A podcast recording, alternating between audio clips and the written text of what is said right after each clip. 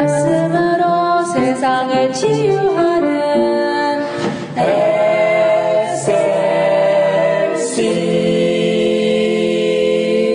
할렐루야 광야의 소리 이영희 목사입니다. 창세기 19장 29절은 이렇게 기록하고 있습니다.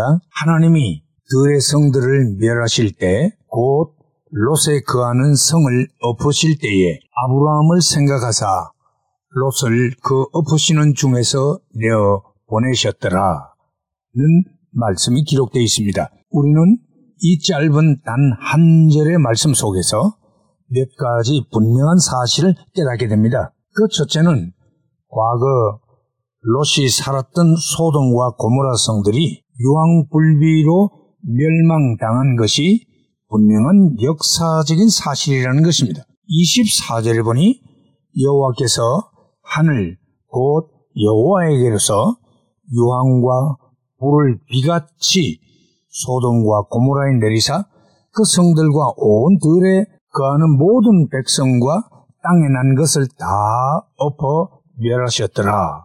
고 기록되었고 28절의 말씀기를 소돔과 고모라와 그 온 들을 향하여 연기가 옹기점 연기같이 치밀어 오름을 보았더라 라고 기록하고 있습니다. 많은 고고학자들은 소돔과 고모라성이 위치했던 그 땅, 지금의 이스라엘 땅의 사해바다 남서쪽 광야 지역이 지금도 발화성이 대단히 높은 역청지대로 이루어져 있고 무수한 폐허의 구덩이와 잔해가 발굴되고 있다는 사실을 보고하고 있습니다. 뿐만 아니라 하나님이 롯을 구출하신 것은 아브라함을 생각해서 구원해 주신 것으로 기록되고 있습니다. 그것은 롯 자신만의 의로는 구원받을 수 없는 부족한 의인이었음을 말씀하고 있습니다. 의인 10명만 있으면 소돔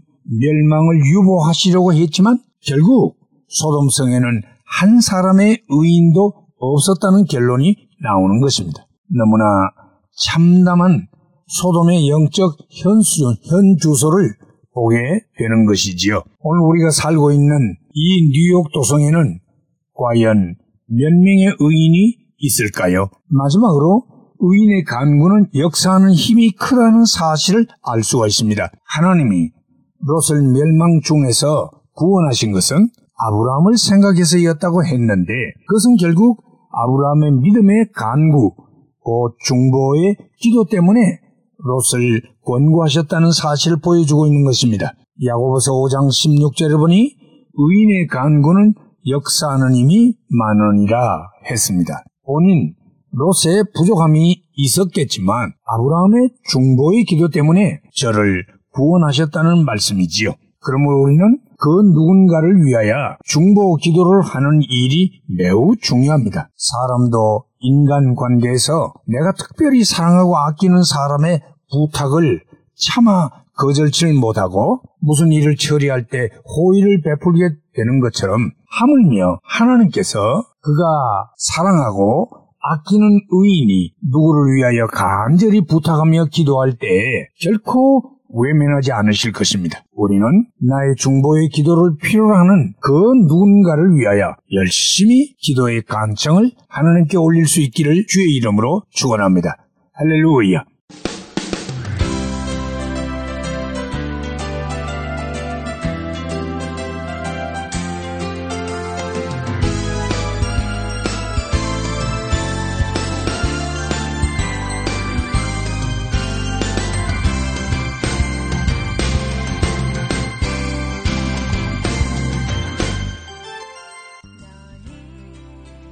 말씀으로 세상을 치유하는 SLC 방송 가족 여러분 안녕하십니까?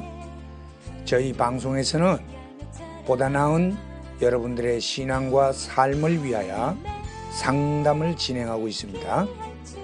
신앙 상담이 필요하시거나 혹 기타 필요한 의견이 계시면 이메일 주소 slcb 9191 at gmail.com이나 카톡 아이디 slcb 9191으로 보내주시면 되겠습니다. 다시 말씀드리면 이메일 주소 slcb9191 at gmail.com 카톡 아이디는 slcb9191로 보내주시면 되겠습니다. SLC를 늘 사랑해주시는 가족 여러분들께 진심으로 감사를 드리며 하나님의 말씀 전파 사역을 위해 최선을 다하겠습니다. 대단히 감사합니다.